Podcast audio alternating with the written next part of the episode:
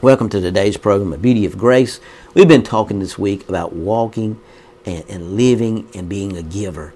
Now, how do we give? That's just not talking about finances here. It's, it's talking about giving of love and giving of our heart and walking in that love and remaining in that love and letting love overcome evil and walking in a place that we just are so consumed with his love because the bible said love covers a multitude of sins. So even when you've been hurt and even when we we talked yesterday about forgiving and, and forgiving those people that have hurt you. But let's go to 1 peter chapter 3 verse 8 live in harmony with one another. Be sympathetic.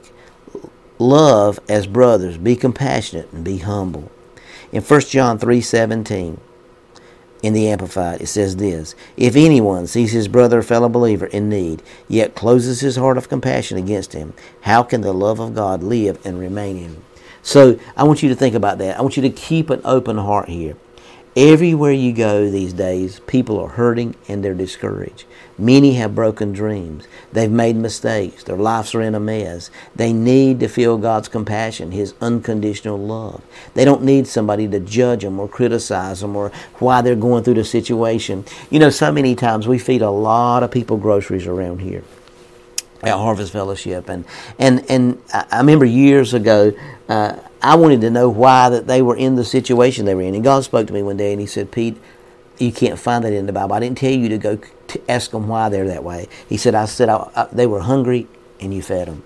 So they need somebody to bring hope. They need somebody to bring healing, to show God's mercy. Really, they're looking for a friend, somebody who will be there to encourage them, who will take the time to listen to their story and genuinely care. You know, we're so many times are we going through, and we've got to keep an open heart. This world is desperate to experience the love and the compassion of our God. You know, if there's anything that needs to happen in America, is we need to love. You know, our world is crying out for people with compassion. People who love unconditionally. People who will take some time to help their fellow people on the planet. Certainly, when people, when God created us, He put His supernatural love in all of our hearts. He placed in you the potential to have a kind, caring, gentle, and loving spirit. So I want you to understand something just a minute. As God created us all that way, the world comes along and it calcifies us. And it comes along and the and the pains of life and the struggles of life and the, and the heartaches of life. Because you're created in God's image, you have the moral capacity to experience God's compassion in your heart. You got to understand that God's compassion in your heart. If you want to live your, your, great life that God has for you right now, you must make sure that you keep your heart of compassion open. You know, I want you to think about it. When you ride by a guy and he's stepping at a stoplight and he's got a sign up and said homeless and we'll work for food or need your help or God bless you or whatever, what's the first thing you do?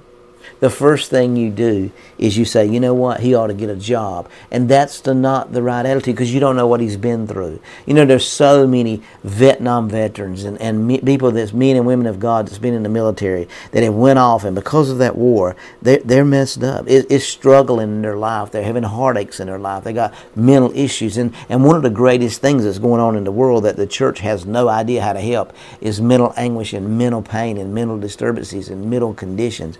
We need need to understand that the enemy is after the minds of men and women of God. You know, the Bible says that whatever a man thinketh in his heart, that's what he is. Proverbs 23 7. As we think in our minds about who we are, do we keep an open heart? Are we always open? Or do we just get tired of people and fed up with people? And, and we got so many problems on our own, we ain't got time. If you want to live the life that you need, you must make sure that you keep your heart of compassion open.